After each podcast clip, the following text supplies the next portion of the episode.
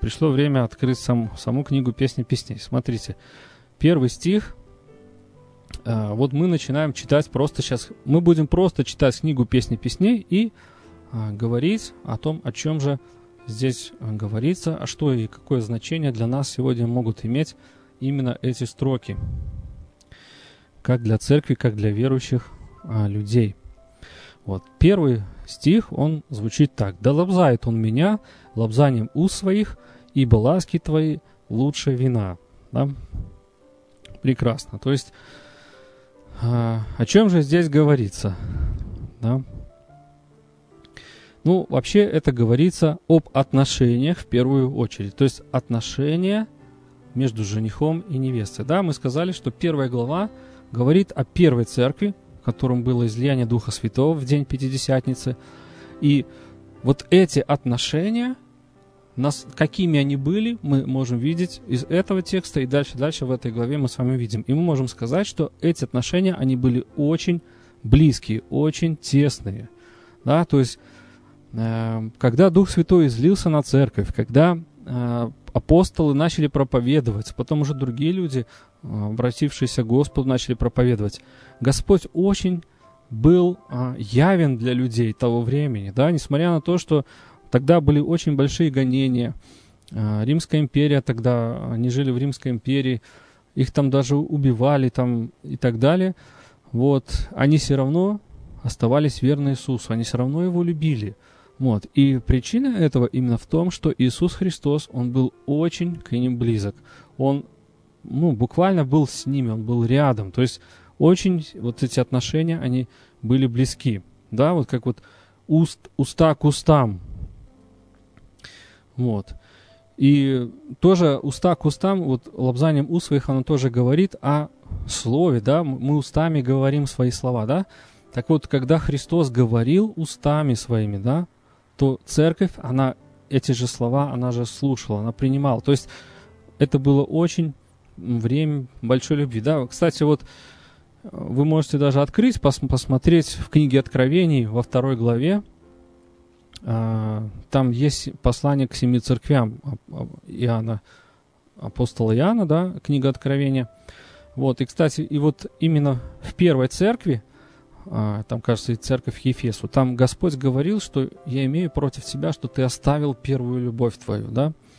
И вот если мы посмотрим пророчески, то вот эти семь церквей, они также показывают, ну, как бы церковь в периодах. То есть каждая церковь, она а, говорит о каком-то периоде, вот, о каком-то периоде церкви, уже как в ее истории – вот, так вот, первая церковь Ефесянам, она говорит а именно тоже о первой церкви, как вот мы сейчас говорим. О церкви Деяния апостолов, которая описана. И вот то, что Господь говорил, что ты первую любовь оставил, это говорит о том, что значит она у нее была. Значит, уже через какое-то время что-то с этой любовью произошло. Да? Но вот на тот момент, когда Христос открылся, когда церковь, она родилась, появилась, эти отношения, они были очень близкими. Господь очень сильно говорил – слово, которое было среди церкви, оно судило людей мгновенно, да.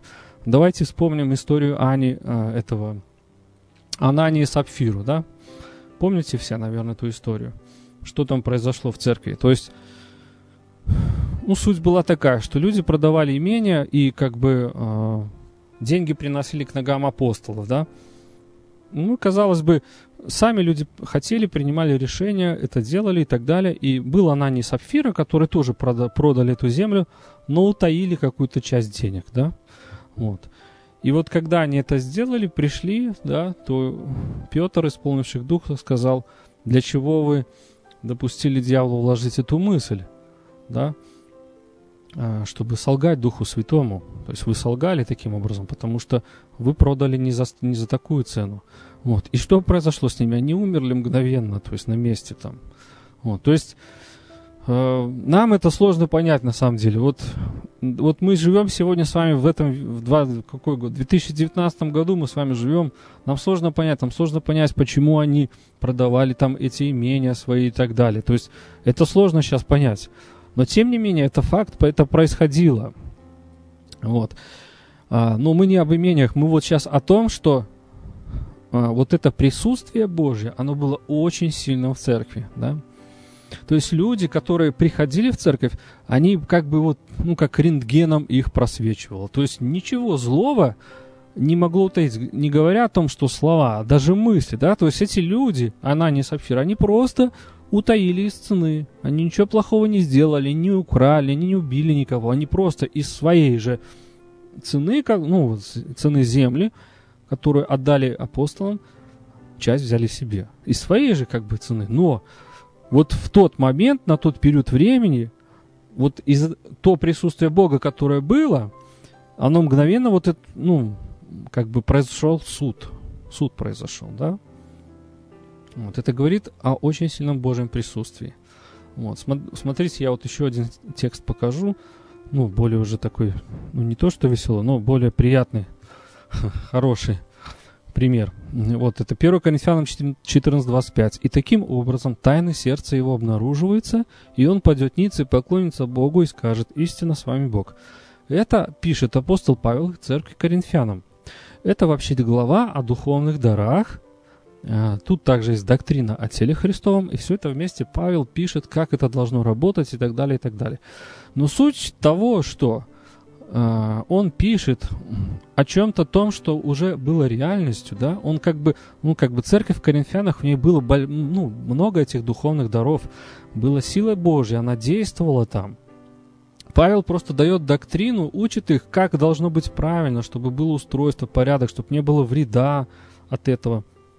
Вот, и вот один из моментов, о которых он учит, о том, что лучше, чтобы человек пророчествовал, чтобы говорить к тем людям, которые пришли, ну вот, неверующие, да? И что произойдет, когда есть слово к неверующему человеку, который пришел в церковь, то сразу же происходит какая э, работа, какие события? Его тайны сердца, они обнаруживаются. И он что, сразу пойдет, он пойдет ниц, поклонится Богу и скажет, истинно с вами Бог. Вот, то есть, вот это было реальностью той церкви. Да? То есть, это мы на примере человека, который пришел только в церковь, например, там неверующий зашел там посмотреть, что это у вас, и Бог к нему говорит. Он говорит, у тебя такие-то мысли, у тебя такая-то а, ситуация, у тебя было то-то и то. То есть человек сразу понимает, что это мог только Бог сказать. То есть вот эта реальность, вот эта сила Божья, а, Его Слово, она а, была, да, она была в то время, в той церкви. Конечно, есть и сегодня, вот, но, но мы говорим о первой церкви, и мы все понимаем, что когда мы да, вот, я не знаю, вот как вы считаете, как вы думаете, можем ли мы как церковь соответствовать той церкви, которая описана в книге Деяний апостолов? То есть может ли это происходить в нашей церкви? Нашей вот конкретно поместной церкви, которую вы посещаете, возможно ли это? Да или нет? И почему? Да, то есть вот, вот просто чисто логически, если подумать, да, если мы с вами верующие христиане, то источник нашей веры – это Библия, Писание, правда?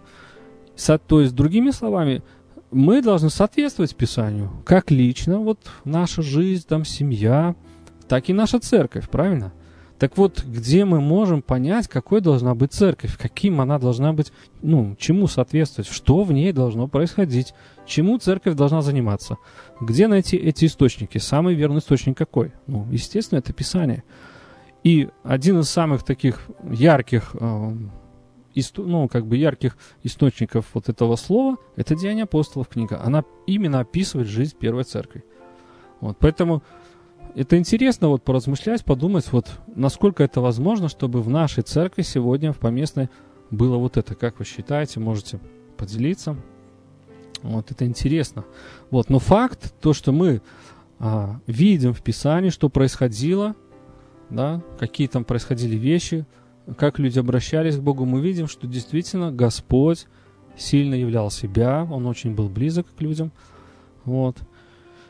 И вот это откровение, это слово, оно очень было среди людей явным. То есть Господь говорил, много говорил, личных людям говорил. Вот. Слава Богу, слава Богу, да? Это и не было просто эмоциями, это не, не просто эмоции возбуждались, то есть это именно было откровение – вот как Слово Божие, которое исходит из уст Божьих. Слава Иисусу. Вот здесь же в первом стихе книги «Песни песней» да, есть еще вот такое предложение «И баласки твои лучше вина», да, тоже, то есть это, это числа, это слова церкви, да, это слова вот этой невесты, которая говорит, и что, о чем здесь может говориться, это говорит о ее радости, да, о том, что эти отношения, они действительно были радостны для нее. Да, ласки твои лучше вина. То есть сравнивается, вот так если подумать, давайте с вами представим то время, в котором жил Соломон и писал эту книгу, какие там могли быть радости. Ну вот чем они там занимались. Ну, чем развлекались там? Ни боулинга, наверное, ничего не было, как сегодня кто-то, хоть ни интернета там, ни ютуба, да. Вот, то есть вино было, да, но она говорит, что, лун, что твои ласки лучше вина, да, то есть настолько это сильная любовь была, это не было теория, это не просто теология была какой-то, она не заканчивала просто университет теологический, вот, у нее было много знаний, да, но это было именно реальная жизнь, переживание ее, и она об этом говорит, что ласки твои, они лучше даже вот этого вина, которые люди тогда вот могли именно радоваться и так далее. Вот. При этом это несмотря, я уже сказал этот момент, на те все гонения, на ту всю ситуацию, которая была вокруг церкви того времени. Это первый, второй век. До, а, до какого века? До четвертого века, когда уже а, христианство узаконил император Константин, а, вел в, сан ее государственной религии. То есть до этого она была гонима. Была гонима. Не постоянно, конечно, но ну вот мы по истории церкви рассматривали, что было 10 императоров римских, которые очень сильно их гнали, очень сильно причиняли урон именно физически. Физически уничтожали просто, да. Вот, слава Богу за все, что Господь нас учит, помогает понимать. Вот. И вот эта любовь, которая была между женихом, невестой в то время, она меняла приоритет этой жизни, да.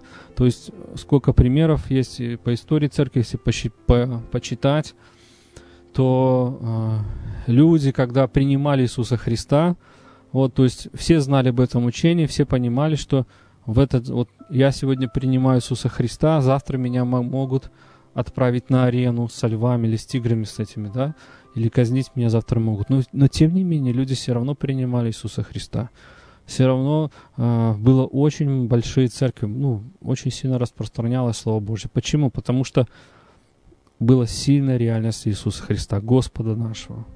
Дух Божий, Дух Святой, который был послан, он очень сильно действовал. Вот. И эта любовь, эти взаимоотношения, это, они были очень яркими, они меняли людей меняли приоритеты, они начинали понимать, что такое вечность. Они начинали ценить вечность дороже всего, всего, что у них были, даже их жизни физической здесь, на земле. Слава Богу. И именно те люди, которые вот любят, да, они по-настоящему могут быть послушным Богу. Они по-настоящему могут исполнять Его волю, совершить то, что Он хочет. Слава Господу.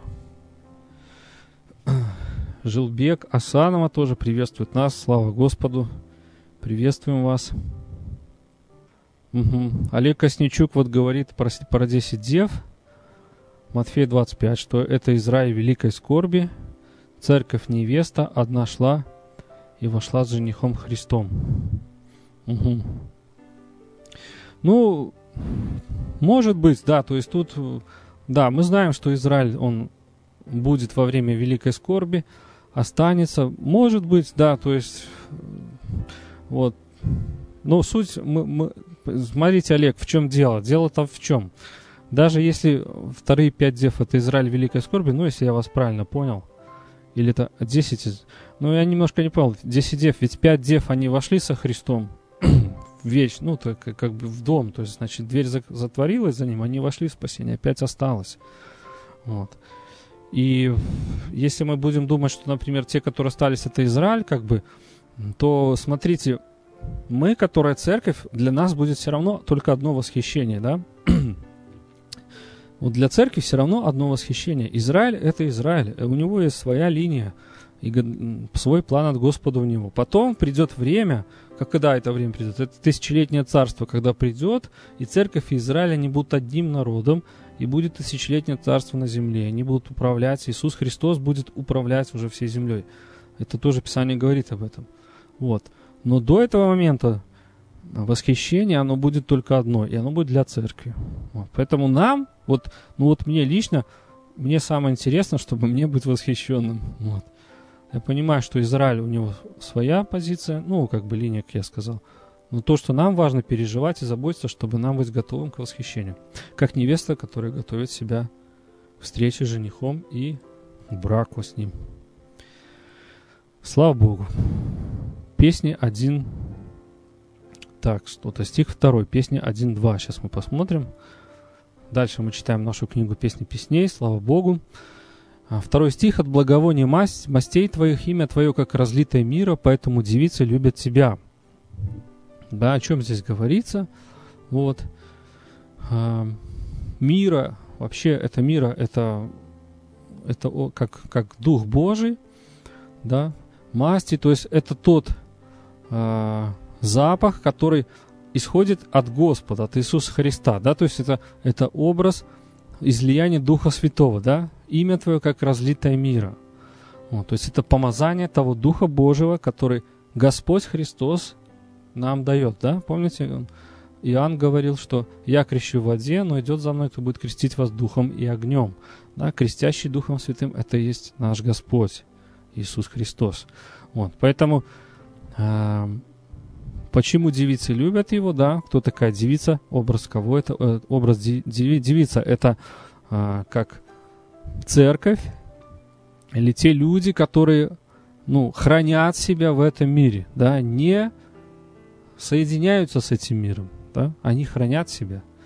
Вот. Для кого? Для Господа, для Иисуса Христа. То есть их жизнь, она только для Него. Они живут для Него. То есть это образ людей, это образ нашего отношения а, к Господу и, соответственно, наше отношение к миру, который, который делает все наоборот, который противится Богу. Вот.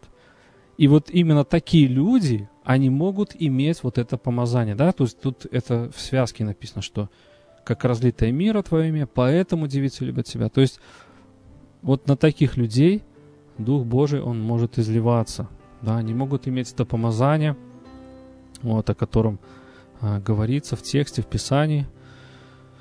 А, если его нету, да, то важно об этом ревновать, да, вот как Павел писал, ревнуйте о дарах Духа Святого, да, а, когда Господь сказал, чтобы ученики ждали, да, обещанного от Отца, что они делали? Они ждали. То есть они, ну как они ждали? Они не просто ждали, там ходили куда хотели и так далее. Они были в молитве, то есть они пребывали в молитве, в молении, они были вместе, вот. И в какой-то момент, на день 50, 50 день, пришел Дух Святой, да, то есть это обетование, оно пришло, это благословение. Вот, но они хотели, они жаждали, вот, они не пошли каждый по своим делам, вот, но они действительно ревновали. Поэтому это тоже вот а, отношение той первой церкви, и вот это важно, чтобы у нас оно такое тоже было, что Господь изливает на жаждущее, да, если мы хотим, чтобы Господь нас использовал, брал в удел, чтобы мы слышали Его голос, имели откровение, и в церкви, и лично, чтобы Бог нас направлял. Нам нужно ревновать об этом, нужно просить искать, просящий получит, да. Вот, кстати, Матфея 7.11, очень хороший текст в этом контексте. Да, и так, если вы, будучи злы, умеете даяния благие давать детям вашим, тем более Отец ваш Небесный даст благо просящим у Него. Да?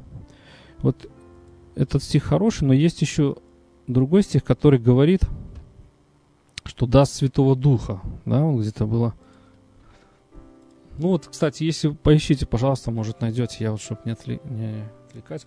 Есть просто текст, где что Господь даст Духа Святого, Отец Небесный, слава Богу. Хорошо. Хорошо. Вот, давайте мы тогда будем читать э, третий стих, песня песни 1.3. Так, Игорь Христианин нас приветствует, наш слушатель, слава богу, из Кишинева. Прекрасно, рады видеть. Вот, Олег Косничук э, говорит о том, что важно помнить жену Лота, бодрствовать и молиться. Аминь, аминь. Да, вспоминайте жену Лотова, есть такое повеление. Слава Богу, да, это очень важно. А Жилбек Асанова говорит, что «Песня песней» — это замечательная книга о любви, о браке, об интимных отношениях между супругами. Аминь. Да, то есть, ну, мы уже вначале об этом сказали, о том, что э, книга «Песни песней», она так вот, если читать ее просто вот буквально, да, она действительно описывает отношения между двумя э, людьми, между мужчиной и женщиной. И действительно, там прекрасные слова, которые вы можете использовать в отношениях своих жен, своих мужей. Да, это прекрасно, действительно. Есть даже кто-то говорил когда-то, что читаете ли вы своим женам книгу песни песней, да? Вот, то есть это на самом деле прекрасно. И мо- здесь можно учиться именно тому, как в браке должно быть, какие отношения, какие слова. Можно учиться, да, аминь, слава Богу. Но при этом, помимо вот этого буквального значения, которое мы также принимаем и которому также можем учиться, мы можем понимать, что здесь есть еще а, пророческие вещи, которые говорят нам о церкви, о взаимоотношениях жениха это Иисуса Христа и церкви, невесты. Да? Почему жених это Иисус, почему невеста церковь? Мы с вами вначале смотрели, да, что Павел об этом говорил, и в Откровении тоже об этом говорится. Поэтому все это, помимо буквально, мы можем еще понимать, как пророчески понимать э, отношения, вернее, как что, что здесь мы можем понять, что нравится жениху в его невесте, да? Или другими словами, какая невеста жениху нравится? Потому что жених это Иисус, он совершенный, а невеста мы. Да, мы, кто, церковь это мы с вами. Вот. И нам важно понимать, какую невесту Иисус любит, какую невесту Он возьмет в вечность, а какая останется невеста, потому что их две, да, две церкви, две невесты. Вы, вы, если будете читать эту книгу, песни песни, вы увидите, что была невеста, которая осталась, которая искала жениха и не нашла его. Его уже не было. Вот. Поэтому наша задача, желание, цель, то есть помимо того, что мы можем учиться для наших семей, да, и аминь, слава Богу, для отношений между мужем и женой, но еще очень важно и главное самое это учиться вот тем вещам, которые помогут нам быть верными Богу, быть той невестой, которую Иисус Христос возьмет в вечность, возьмет на брачную вечерю. Аллилуйя. Поэтому вот мы об этом сегодня говорим. Стих 3, песня песней. Смотрите, как что здесь написано. «Влеки меня, мы побежим за тобою. Царь вел меня, чертоги свои. Будем восхищаться и радоваться тобою, превозносить ласки твои больше, нежели вино. Достойно любят тебя». Слава Богу! Аллилуйя! Так, Наталья Антонова нам... Да, вот стих Луки 11.13. Да, спасибо большое. Вот, это о, рев... о, рев... о том, чтобы мы ревновали о Духе Божьем, да, что это не всегда автоматически происходит. Это Бог может дать милость, но есть момент, когда нам нужно ревновать. Об этом учит Писание. И вот смотрите, здесь тоже написано. Итак, если вы, будучи злы, умеете даяния благие давать детям вашим, тем более Отец Небесный даст Духа Святого, просящему Его. То есть Иисус это сказал просто вот буквально здесь, что даст Духа Святого просящему Него. То есть нам ну, важно просить. Ну, просящий получает. Просить, да. Если мы хотим, чтобы Господь, Дух Святой, нас вел, говорил с нами, открывал Божий план, открывал Писание, Библию, открывал, что Он хочет, чтобы мы как церковь делали здесь, в нашем городе, что Он хотел, чтобы мы делали с нашими родными, которые уже десятилетиями не могут в церковь никак прийти и не хотят идти, не понимаем, почему. Нам нужен Господь, нам нужен вот этот, нам нужен Дух Божий. Да, вот э, Деяния апостолов прекрасный пример, когда Дух Святой говорил, помните, он сказал Петру, иди с этими людьми, немало не сомневаясь, когда от Корнилия пришли там его слуги и просили, чтобы они, он пошел к ним. А Корнилий был язычник. А язычники с иудеями не общаются. Но Дух Святой сказал, иди. Он пошел, Петр пошел, и что? Язычники приняли Божьего Духа. То есть началось э, обращение язычников. Слава Богу. Филиппу Дух Святой сказал, иди к этой колеснице. Ехала колесница на по дороге. Кто на этой колеснице ехал? Вельможа из Эфиопии, да, один из приближенных а, к царю того, того времени. Он ездил на праздники иудейские, читал книгу Исаия, а Дух Святой сказал, иди к этой колеснице. Прекрасно. Начали говорить, все, Филипп начал благовествовать о Иисусе, причем какое-то время прошло, уже Евнух хочет уже этот, ну вот этот человек, который ехал на колеснице, уже креститься хочет. Давай креститься, давай. Что препятствует мне? Вот вода. Веруешь, можно. Все, крестились. Дух Божий сошел опять на него, да? Представляете? Это буквально про, ну, в течение каких-то там 20-30 минут происходило все. И что дальше? Он поехал радуясь. Поехал радуясь этот Евнух эфиопский. Кстати, потом история, вот исторические есть данные, в Библии этого нету, но есть исторические как бы свидетельства, что этот Евнух очень много говорил уже в своей стране, и много, много людей приняло Иисуса Христа.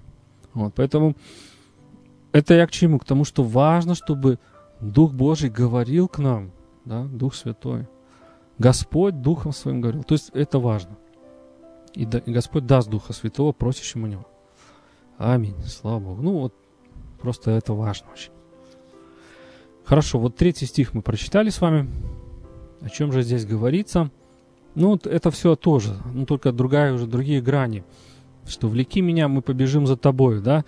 То есть «влеки меня», то есть церковь, которая, ве, которая любит Господа, которая ждет Его пришествия, восхищение, верная Его церковь, которая Его любит, она говорит «меня влеки», да? То есть она не просто говорит – так, я, я думаю, что лучше вот такое сделать. Или вот такой проект, такой проект, такой проект.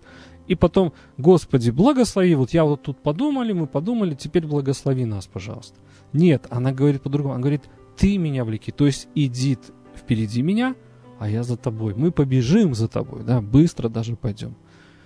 Вот.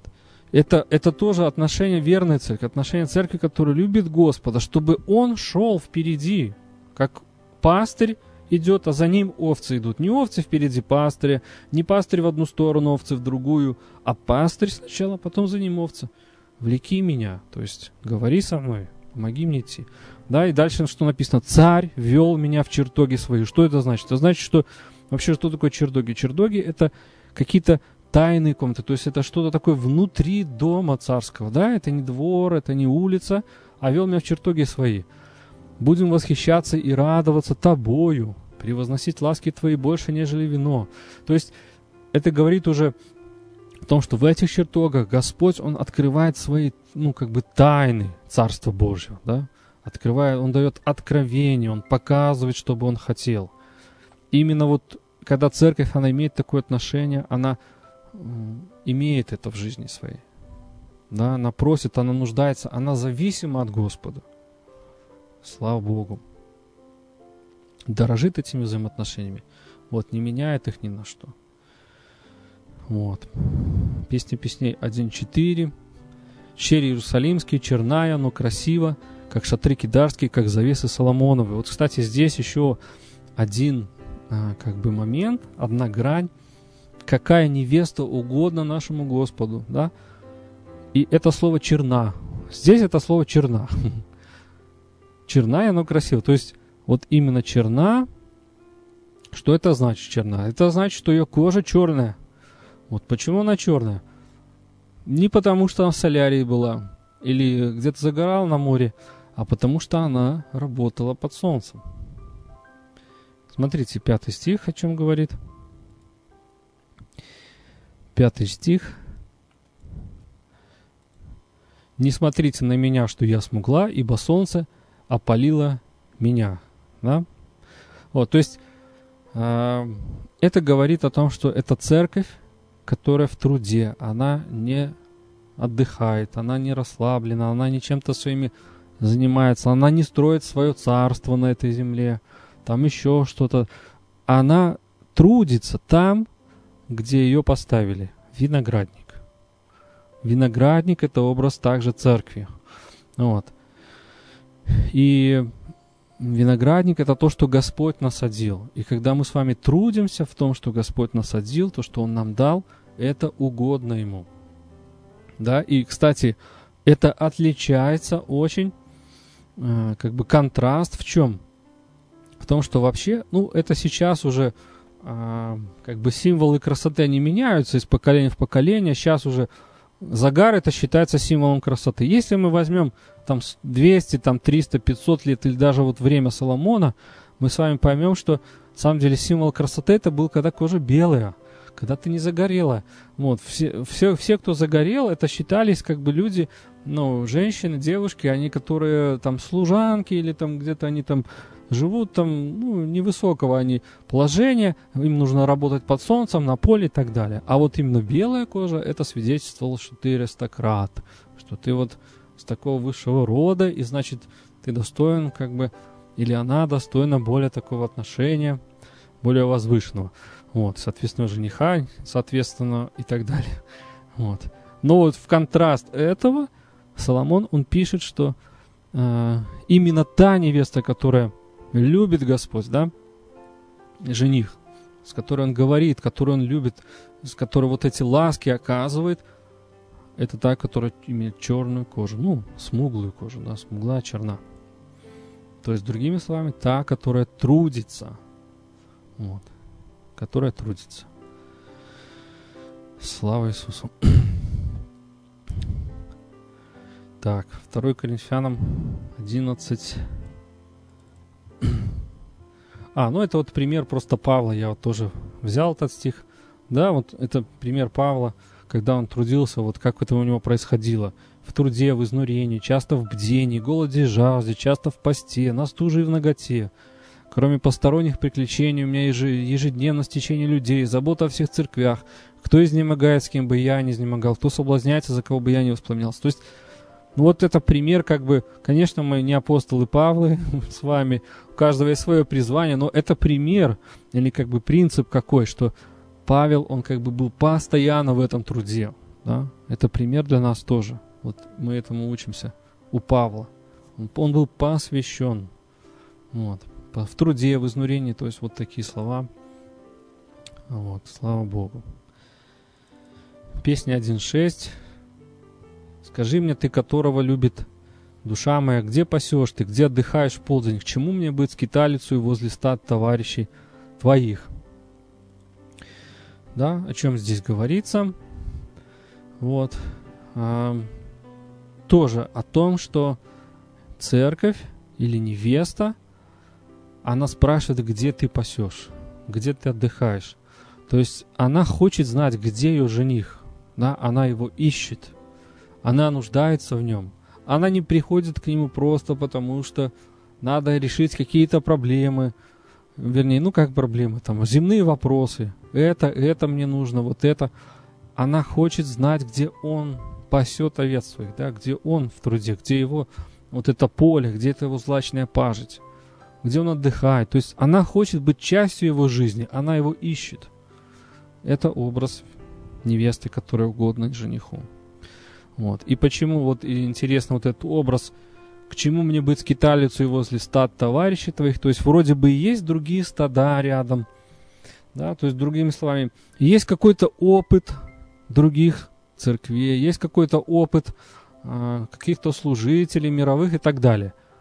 Он, он может быть и хорошим, много хорошего опыта, много можно хороших свидетельств читать, да, но для нее важно найти именно его – да, быть учеником, ну, учениками или учени, ученицей, быть с ним рядом, чтобы он к ней говорил. Да, помните Марфа и Мария, как Мария сидела с Иисусом Христом, избрала благую часть, Господь сказал. Да, то есть она избрала слышать Слово Его, быть там, где Иисус сейчас находится и говорит Слово Свое. Вот. Хотя есть и рядом тоже кто-то вот стада товарищей, которые тоже, у них есть какой-то опыт, какие-то методики могут быть даже. Но нет, лучше, чтобы я был с тобою.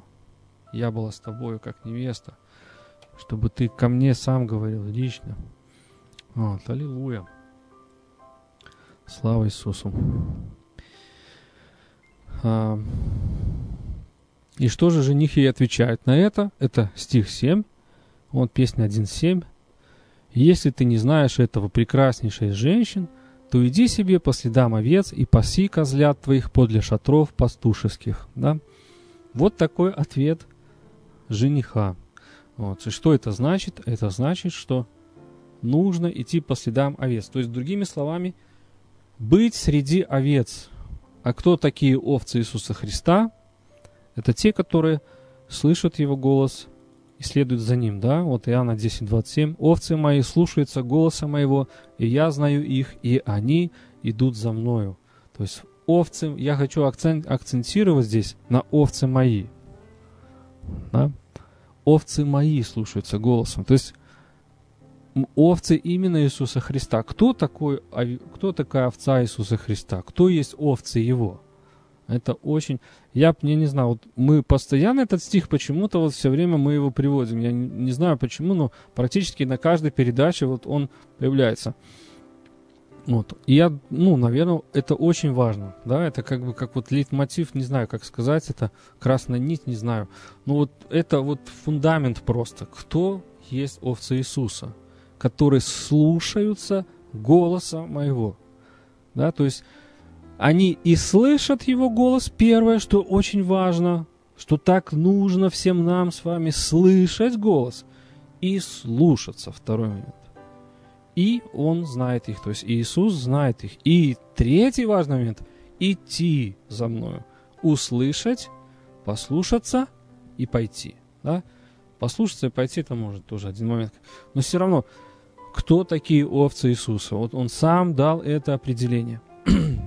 И в песне песней он также говорит, если ты хочешь узнать, где я пасу, где вообще я есть, иди по следам овец. Иди по следам моих овец, и ты найдешь. Вот. То есть это говорит опять о том повиновении. Вот.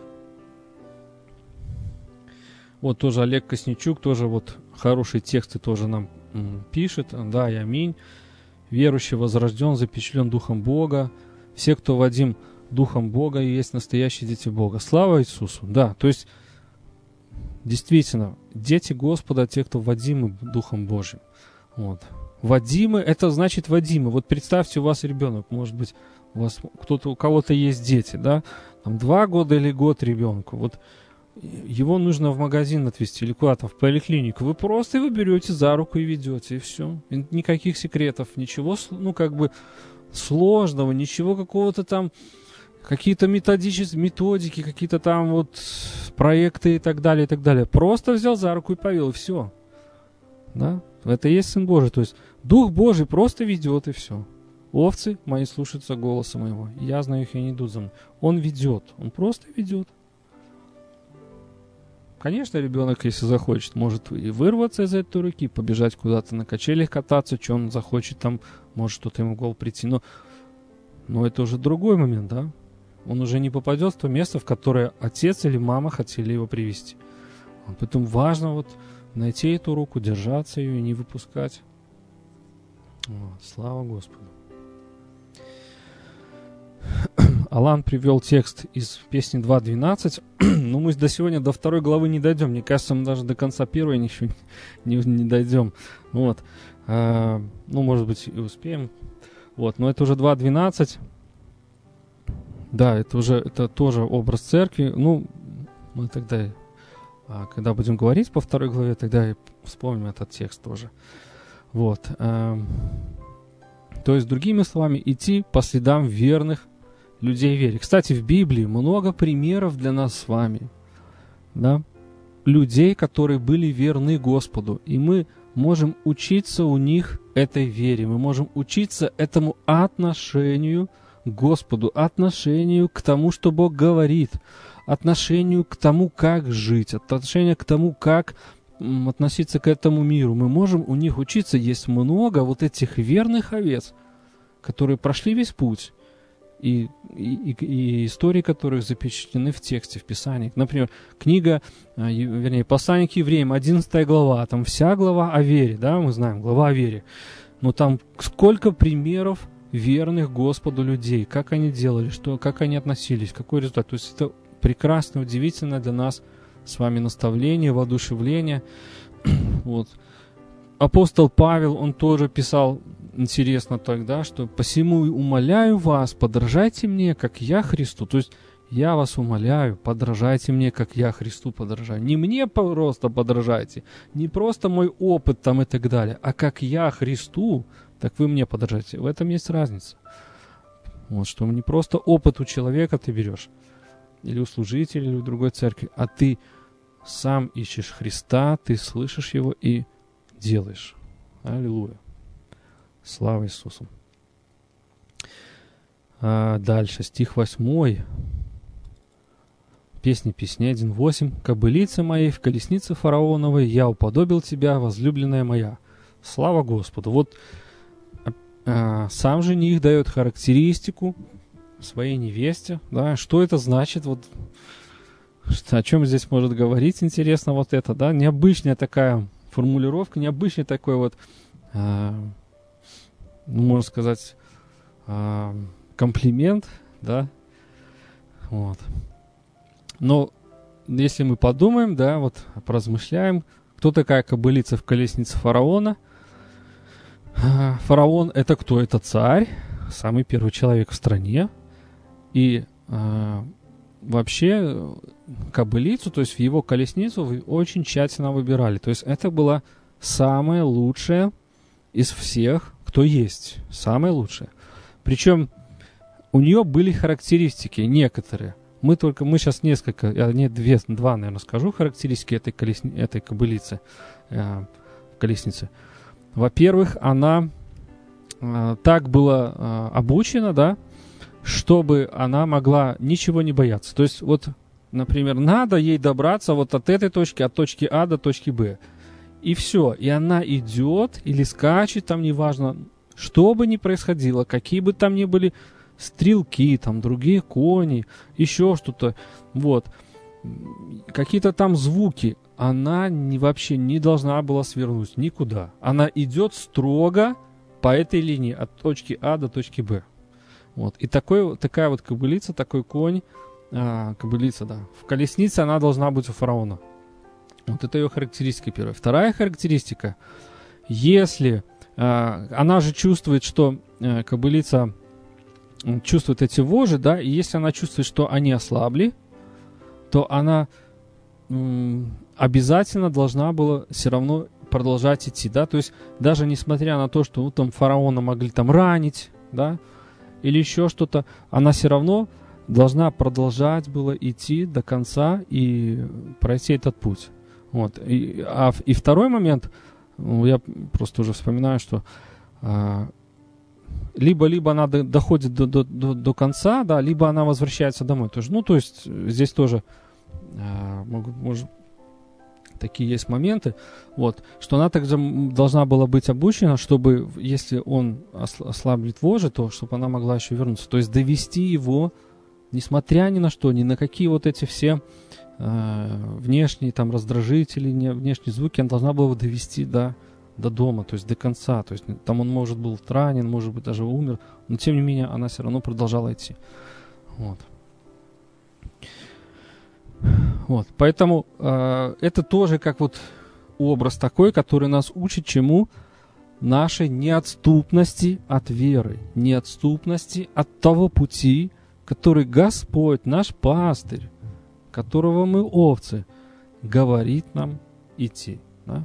Вот он сказал так, и мы идем, идем, что бы ни происходило, какие бы ни были родственники, говорят, куда ты попал, чего ты сюда ходишь, соседи, как вы можете ходить там в церковь, вот надо, мы, мы ходим два раза в год и прекрасно. То есть, несмотря ни на что, ни на какие вот эти внешние попытки вас остановить, увести, еще что-то.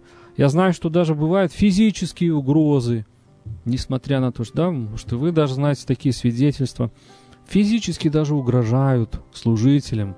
Если ты будешь проповедовать, ты будешь служить, мы тебе с тобой что-нибудь сделаем, с твоей семьей, да, вот. То есть но все равно они остаются верным, и самое главное, интересно, что Бог их защищает, Бог их хранит, Бог вступается за них. Вот. Когда они верны, когда они Его овцы. Овцы следуют за Иисусом Христом, несмотря ни на что. Вот. Даже если я пойду долиной смертной тени, что не убоюсь зла. Не убоюсь зла. Вот 22 псалом. Твой жезл и твой посох, они успокаивают меня. Так. Что я вот еще хотел найти из этого текста. Так, благость. Да. Вот. Потому что ты со мной, да? А, вот я хотел этот сказать, да, что если я пойду и долиной смертной тени, смертной тени даже если пойду, то я не убоюсь зла. Потому что... Почему не убоюсь? Потому что ты со мной. Потому что ты со мной. Господь с нами, когда мы с Ним, когда мы идем, несмотря ни на что. И это характеристика церкви или той невесты, которая угодно жениху. Он сам ее уподобил. Да, вот что интересно, в восьмом стихе книги Песней, первое, 1.8, «Я уподобил тебя кобылице моей». Да, то есть это как бы вот его такая вот, его желание, чтобы ты была такой, невеста моя, да, церковь. Чтобы ты никуда не сворачивала, чтобы ты была верной всегда, несмотря ни на что. Слава Господу. Вот, стих 9, здесь говорится уже об украшениях, э, об украшениях невесты, да, мы можем посмотреть, например, шея твоя в ожерельях, да, ожерельях тоже, это то, что соединяет голову и тело, шея, да, шея соединяет голову и тело. Кто тело? Это церковь, кто глава тела? Это Христос, это тоже в Новом Завете можем прочитать, вот, и вот это ожерелье, то есть то, что украшает ее, вот, оно только одно. Это, это, это значит, что а, а, одна вера. То есть нету много каких-то разных вариантов, да, можно так, а можно это. Нет, одно ожерелье, одно украшение, вот то, что соединяет вот эта связь с головой и с телом, вот, она украшается одним украшением. 10 стих, вот песня 1.10.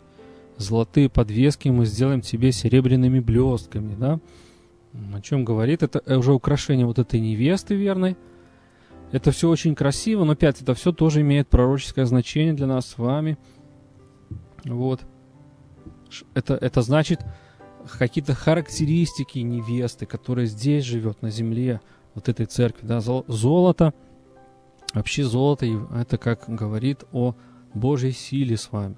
Да, вообще золото само по себе, почему это, почему может говорить о Божьей силе? Потому что в целом вообще золото и в древности, даже на сегодня, сегодня с вами, в том числе, вот что интересно, что золото испокон веков, тысячелетиями, оно остается самым, ну вот, как сказать, самой твердой валютой, да, то есть золотой запас страны, это считается стратегическим ее э, запасом, который всегда будет э, ценным, всегда его можно будет обменять на что-то и так далее. Всегда ликвидным будет, да, то есть золото всегда было, у, всех царей в древности оно всегда считалось символом власти. Если у тебя много золота, значит ты богат, и у тебя есть власть, у тебя есть сила что-то менять, что-то преобразовывать в этой земле и так далее. Вот. А так как наш Господь, Он есть кто? Он есть еще царь всех царей, Господь всех господствующих, Он сотворил все, в том числе и золото, да, э, то Он, а, это, его, это Его сила, да, это, это проявление Его а, силы, образ проявления Его силы, что Он власть, это Он всемогущий Бог, Его также есть еще имя, да, всемогущий, Он все может. Вот эта сила, вот. И вот эта сила, она сопровождает Его церковь. Да? Почему, к чему я это говорю? Что его верную церковь Божья сила сопровождает. То есть Господь, Он с ней. То есть не просто церковь здесь, а, а, а Бог, где Господь, где Его Слово, где Его сила, где Его действие. Нету, да? Нет, они есть. То есть Он с ней. Он, а если Он с ней, Он, значит, являет себя. Его слава, она является. Вот. Кстати, из, из золота а, были сделаны тоже херувимы а, в святой святых, да, помните? Сам а, ковчег тоже был отделан золотом. Вот о чем это говорит? Это говорит вот об этом в силе Божьей власти, о власти, о силе извечности, да. Херувимы — это ангелы, те, кто живут в вечности, это вот. Это говорит о его силе, которая из вечности исходит, которой он является здесь. Вот, поэтому золотые подвески – это украшение, это то, что украшает церковь такую. Когда вы в такую церковь приходите, это видно, да? Подвески, ну, если я не знаю, ошибусь, не ошибусь, подвески – это, кажется, то, что на уши вешается, да? Подвески, может быть. Но, но тем, в любом случае, это то, что на виду будет висеть. Если вы ее, на нее посмотрите, вы их увидите. Они будут блестеть. Золото блестит, особенно свет, если есть. Да? это в этой церкви есть. То есть, придя в эту церковь, вы это увидите. Слава Богу. Золотом. То есть действие Божье, сила Его, проявление Его, хвала нашему Богу. Вот. Но интересно, что эти золотые подвески, они не просто золотые, они с чем? С блестками серебряными, причем серебряными блестками. О чем говорит вам серебро, нам всем? Серебро – это спасение. Почему серебро спасение? Потому что именно серебром был оценен наш Господь Иисус Христос. Да, 30 серебряников, серебряников, да, 30 серебряников именно, было уплачено за Иисуса Христа, за того, чтобы его предать. Вот. Еще Захария, пророк, об этом говорил, еще до пришествия Иисуса Христа на землю – и сказал мне Господь, Захария 11.13, брось их в церковное хранилище, высокая цена, в какую они оценили меня. И взял я 30 серебряников и бросил их в дом Господень для горшечника. Вот. То есть это говорится о цене спасения. Да? Серебро представляет цену спасения. Цену спасения. То есть оно указывает на спасение, потому что был оценен, оценен в 30 серебряников. Вот. Поэтому, если мы вернемся с вами к, э, к этому у нас к десятому стиху, да, то, то, не, то не просто золотые подвески, да, не просто вот это, ты заходишь там, или, ну, не, даже не суть заходишь, что вот церковь, она вот просто там сила Божья, тут исцеление, тут вот это все. Нет, есть еще блестки серебряные. То есть это говорит о том, что вся эта сила, все, что происходит в церкви, у нее есть цель. У нее не, не сила ради силы, не исцеление ради исцеления. Все, что происходит, оно указывает на спасение. Да? То есть оно учит спасению. Оно указывает на Христа, на Спасителя. Оно не прославляет человека. Я, я там, ну там, я исцеляю, завтра я дом исцеления открываю, приходите, я всех буду исцелять.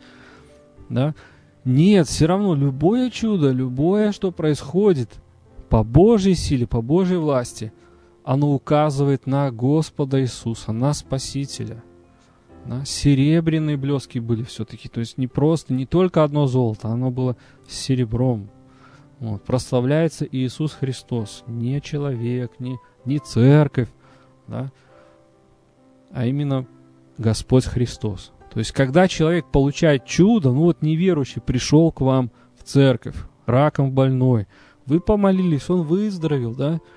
Что тут самое главное? Самое главное не то, что он выздоровел, а самое главное, чтобы это чудо, он как бы, ну, понял, что Христос дал это для, ему для того, чтобы он принял его как Спасителя, чтобы он понял, что Христос живой – и что Евангелие, оно живое, оно реальное, действительно твои грехи нуждаются, что ты, вернее, ты нуждаешься в том, чтобы твои грехи были прощены, а омытой кровью Господа Иисуса, чтобы ты его принял как Спасителя, чтобы душа твоя, которая вечна, в отличие от тела, которое временно, чтобы душа твоя, она вошла в вечность, чтобы ты вечность не потерял. А то, что Он тебя от рака исцелил, это милость Его, слава Господу.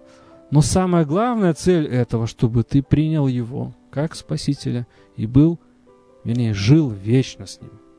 Не больше прожил просто на земле, что вот если бы раком болел, умер бы раньше, а вот раком не болеешь, ну, проживешь больше, но все равно умрешь. Не будешь же ты вечно здесь жить. Поэтому смысл это вот Господь через это чудо человеку хотел показать, чтобы он принял его как спасителя своего. Вот это, вот это правильно, ну как бы э, вот эти чудеса, все, что Господь делает, происходит в церкви, очень важно, чтобы мы понимали, что это для того, чтобы люди, они приняли Господа Иисуса прежде всего. И, кстати, это часто так, ну, часто и происходит на самом деле. Вот то, что мы рассматривали с вами пример, помните раньше, когда вот в 1 Коринфянам вот этот текст, когда тайны сердца его обнаруживаются, и он поклонится и скажет, истинно с вами Бог, да? Пойдет ниц, поклонится Богу и скажет, истинно с вами Бог. То есть это тоже чудо. Ну вот как, как, как можно мысли человека прочитать, как можно сказать, а, о чем он думал, когда шел в церковь? Нельзя никак, никто этого не знает. Но если это он слышит, это чудо. И цель этого чуда какая? Поклониться и сказать, истинно с вами Бог. А если, а если Бог с вами, значит и я буду с вами, потому что Бог с вами. Мне нужен Бог, мне нужен Иисус, мне нужен Спаситель. И я быть хочу с вами, потому что я понял, что Он с вами. Он живой, Он являл, Он, он явил себя, Он проявил свое чудо в том, что Мое сердце, мои мысли, которые я думал и я никому не говорил, оба мне сказали. Вот. То есть, вот это тоже цель этого всего. Это характеристика церкви, в которой есть украшения в виде золота серебряными блесками, подвески. Слава Богу. Слава Иисусу. Так, 12 стих мировой пучок, возлюбленный мой, у меня у грудей моих пребывает. Вот, ну, мы уже немножко говорили о мире, об этом благоухании, да, что жених восхищается этой церковью, у которой, которая имеет это благоухание, да. Какое благоухание? Что за благоухание? Не просто хорошие духи, а благоухание Духа Божьего, да. Вот где-то Павел писал тоже про благоухание, вот я уже не помню. Интересный там стих был у него, что он как-то говорил тоже там интересно, что а, мы благоухание. Может кто-то найдет, я пока не нахожу. Может найдете, он, он писал там о том, что, что мы благоухание вот для спасенных, для одних мы на, на спасение благоухания, для других на, ну, что-то на суждение или как-то вот. Ну вот если найдете текст, будет хорошо прочитать его. Вот я просто не помню дословно. То есть вот это благоухание, оно должно быть у церкви, да? Действие Духа Божьего, да? Вот. И, кстати, что интересно, что неверующие люди, они его также слышат. Его, так, ну, как бы чувствуют, как это, обоняют, вот правильно, обоняют сказать. Но это духовно, то есть это духовное действие Господа. И а, живая церковь, церковь, которая а, исполнена Духа Божьего, неверующие люди, они чувствуют также это. Я не знаю, может быть, у вас был пример такой, даже на личном уровне, я даже про личный уровень скажу, не про церковь. Вот, например, а, вы там работаете где-то, да, знают, что вы христианин, вы говорили, свидетельствуете людям, и, и ну, там кто-то ругается, да, вот два человека ругаются, вы заходите туда, хоп, они уже не, не ругаются. Вы им ничего не сказали, ничего. Но вот у них просто вот что-то внутри, вот они не могут просто а, почему-то ругаться, вот они что-то чувствуют, и они говорят, мы не можем что-то такое, может быть, у вас было. То есть, что это такое? Это вот благоухание, это Дух Божий, это действие уже через вас. То есть, э, ну вот, если, я надеюсь, понятно был этот пример. Да, 2 Коринфян 2.16. Спасибо, Наталья Антонова, да. Для одних запах смер- смертоносный на смерть, а для других запах живительный на жизнь. И кто способен к всему? Да, то есть... То есть вот это благоухание, да, кстати, здесь Павел пишет еще об одной грани, что для кого-то смертоносна смерть. То есть кого-то это может ожесточать, другими словами, да. Вы сказали слово, и вдруг человек начал на вас там просто выливать все, что у него там. То есть просто ожесточенное сердце. Просто вот он, просто вот начинает вас там ругать и так далее. Хотя только что был спокойный и нормальный. что произошло? Это тоже действие Слова Божьего. Это тоже действие вот этого, этого запаха. Но почему-то одних сердца ожесточаются, а других умиляется наоборот. Как Петр проповедовал в день Пятидесятницы, сердца умилились людей, и они все приняли. Три тысячи человек тогда обратилось к Богу, да? То есть почему-то так происходит. Но суть не, мы, не, мы не понимаем, почему. Это не от нас, ну как бы мы этим не управляем. Это действие Божье, это Святого Духа действие. Но мы, нам важно этот запах вот иметь, это действие, это помазание в нашей жизни, в наших словах, в нашем служении, в церкви и лично, и в церкви. Вот, это очень важно, чтобы у церкви было это благоухание. Почему? Потому что сам Господь, Он обращает на это внимание – и вот в этом тексте Писания мы с вами видим, а в песне песней, мировой пучок возлюбленный мой у меня, вот, слава Богу. Вот. Ну и последний стих на сегодня, вот мы уже будем завершать, слава Богу. Вот. Песня песней 1.14, тоже вот интересно, как Господь или жених, он говорит о невесте, и что мы можем понять, какая характеристика его невесты. Верно, церкви. Он говорит так. «О, ты прекрасна, возлюбленная моя, ты прекрасна, глаза твои голубиные». Да? Глаза твои голубиные. Вот здесь это, этот акцент. Что это значит для нас? Вот, не то, что там ну, глаза у него на, как глаза, ну, на голубя похожи. Нет, это опять образ. Это опять чему-то Господь хочет нас сегодня с вами научить. Соломон писал – там сколько тысяч лет назад, но Господь, давая Соломону эти слова, Дух Божий, давая Соломону эти слова, чтобы он их записал, он дал их для того, чтобы сегодня нам что-то с вами сказать. А что сказать? То, что его невеста, она должна иметь голубиные глаза. А что такое голубиные глаза? Кто есть образ, а, кто есть голубь? Кто есть в Писании голубь? Где мы видим голубя с вами? Да, давайте посмотрим. Матфея 3,16.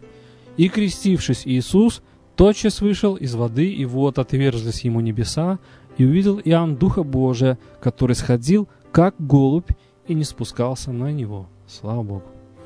То есть, другими словами, жених, он ожидает, что невеста, она будет смотреть ну, вообще глаза – это всегда. То есть, другими словами, когда невеста смотрит, у нее голубиные глаза. То есть, другими словами, она смотрит через действие Духа Божьего. То есть, другими словами, то, как она видит этот мир, то, как она осознает себя, кто она есть, что она делает, куда ей идти, это через откровение Святого Духа. Да? Голубиные глаза – это когда мы видим как видит Господь, как Он открывает, да? И при этом мы никогда с вами не сможем ни, до, ни догадаться, ни просто составить какой-то план, какой-то где-то закончить какое-то заведение учебное и, и понять, что мы именно как Бог хочет все делаем с вами. И это невозможно. Почему? Потому что Исайя 55, 8 говорит, что мои мысли не ваши мысли, и мои пути не ваши пути. И все. Как небо выше земли, так мои пути выше ваших. Вот. Поэтому, чтобы нам иметь это, чтобы нам понимать Господа, идти Его путем, нам важно иметь глаза голубины. Да? Невеста, которая имеет глубинные глаза, то есть смотрит, осознает и действует на основании откровения Духа Святого. Аминь. Слава Богу. Хорошо. Слава Господу. А, мы завершаем нашу передачу. Спасибо Господу, что позволил нам поговорить этой важной и очень интересной теме книги «Песни песней». Вот. Даст Господь, мы продолжим с вами в следующий раз. Ну, как даст Господь. Вот. Но сегодня мы поговорили с вами о первой главе и поняли, что эта глава, она говорит о церкви, верной церкви, церкви, жизнь которая описана э, на страницах Священного Писания, в Деяниях апостолов и в посланиях апостолов. Вот, и мы посмотрели, какие характеристики по желанию жениха Иисуса Христа должны быть в этой церкви. Вот. И это актуально с вами, для нас с вами сегодня. Почему? Потому что а, Господь, Он готовит свою церковь. И написано, что вот, интересно, кстати, вы, не знаю, вот давно ли вы читали этот текст и размышляли. Я сейчас его специально открою, потому что он очень важно. Вот. А, как вы... Сейчас, сейчас, сейчас, я прошу прощения. Вот, не все получается подготовить. О, Ефесянам 5.27, смотрите. Чтобы представить ее себе славную церковью, не имеющую пятна или порока, или чего-либо подобного, но дабы она была свята и непорочна. Да? То есть это в контексте говорится, что Господь будет представить, Он возьмет э, церковь, и вот ее характеристики, которую церковь Он возьмет, не имеющую пятна и порока, да, или порока. И как это возможно, что это такое, насколько это вообще реально, вот. Это на самом деле реально. Вот, почему? Потому что Господь, Он эту церковь готовит сегодня на земле. Вот, он совершает эту работу, и он готовит такую церковь. Вот. Мы не говорим, опять я повторюсь, не о деноминациях, мы не говорим о каких-то группах, мы говорим о церкви, которая верная, и церковь, которая неверная, да? которая готовится к восхищению, которая не готовится, как на примере десяти дев, пять было готовых, пять было не готовых, да, и другие есть примеры. Вот. Так вот, а, это желание Господа. Почему это важно? Почему вот эти все характеристики церкви, которые мы с вами рассмотрели в книге «Песни песней» в первой главе, почему они так важны? Потому что Господь, Он желает взять церковь не просто, которая, ну вот, как бы там, может как-то получится там и так далее. Нет, не имеющую пятна или порока. То есть вот такую церковь Господь хочет взять, и Он ее готовит. Вот. Это невозможно нас, нам с вами. Мы просто несовершенные люди. Но Дух Божий, Бог может все. Он всемогущий, мы уже об этом с вами говорили. Он может все сделать. Важно нам давать ему возможность не противиться, быть послушными. И также нуждаться, искать его, чтобы понимать, что же он хочет делать в наших жизнях, в жизнях наших церквей. Вот чтобы нам быть этой церковью, не имеющей пятна или порока. Аминь.